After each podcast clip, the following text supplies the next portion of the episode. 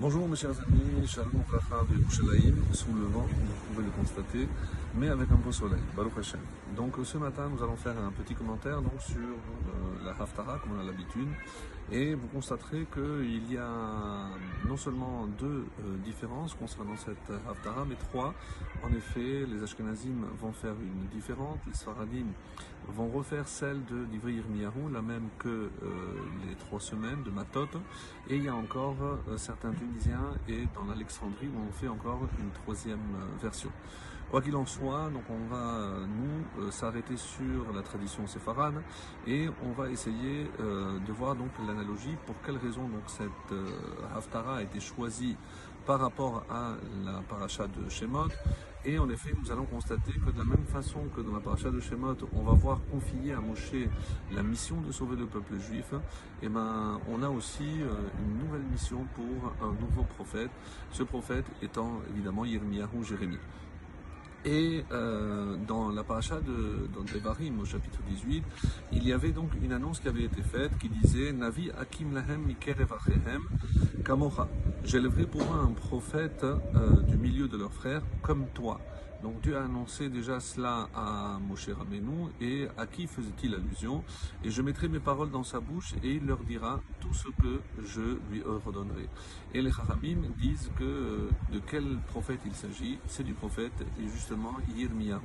Alors il faut savoir que le prophète Jérémie a prophétisé à peu près 40 ans avant la destruction du, du Et si on considère que la destruction a eu lieu en 422 euh, avant l'ère commune, en hébreu c'est en 3000 328, donc ce qui euh, nous fait qu'il était d'abord très très jeune lorsqu'il a commencé sa, mission pour annoncer justement la destruction du temple, donc à peu près en moins, moins, moins 462.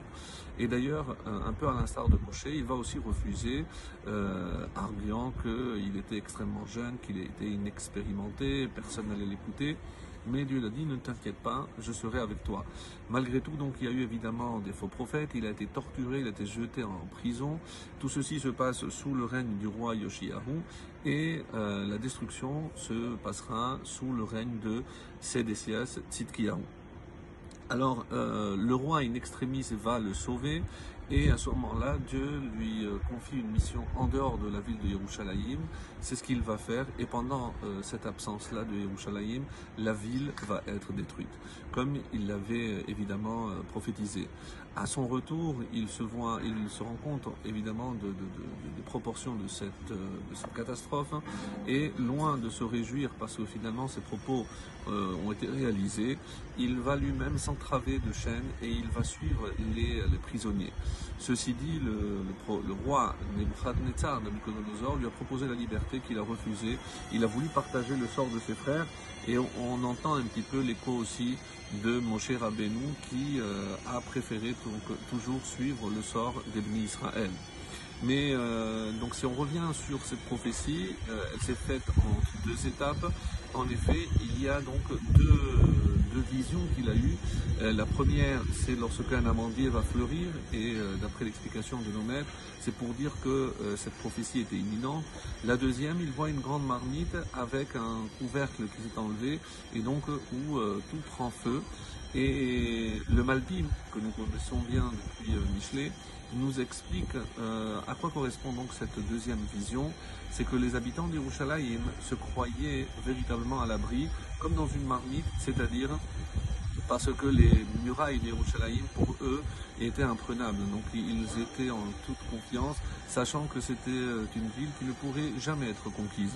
Et le fait que euh, le, couvercle s'est enlevé, c'est Mitzafon Tipatachara, le mal va venir du nord, évidemment.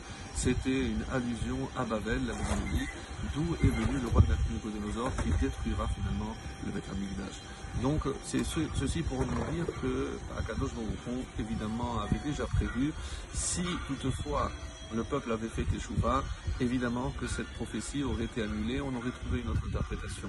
Ce qui est très beau aussi, c'est euh, ce qui se trouve à la fin. En effet, on termine toujours avec une parole de consolation et on n'attend pas le prophète Ishayahu.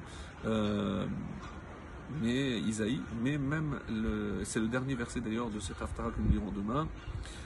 Israël Reshit Alehem.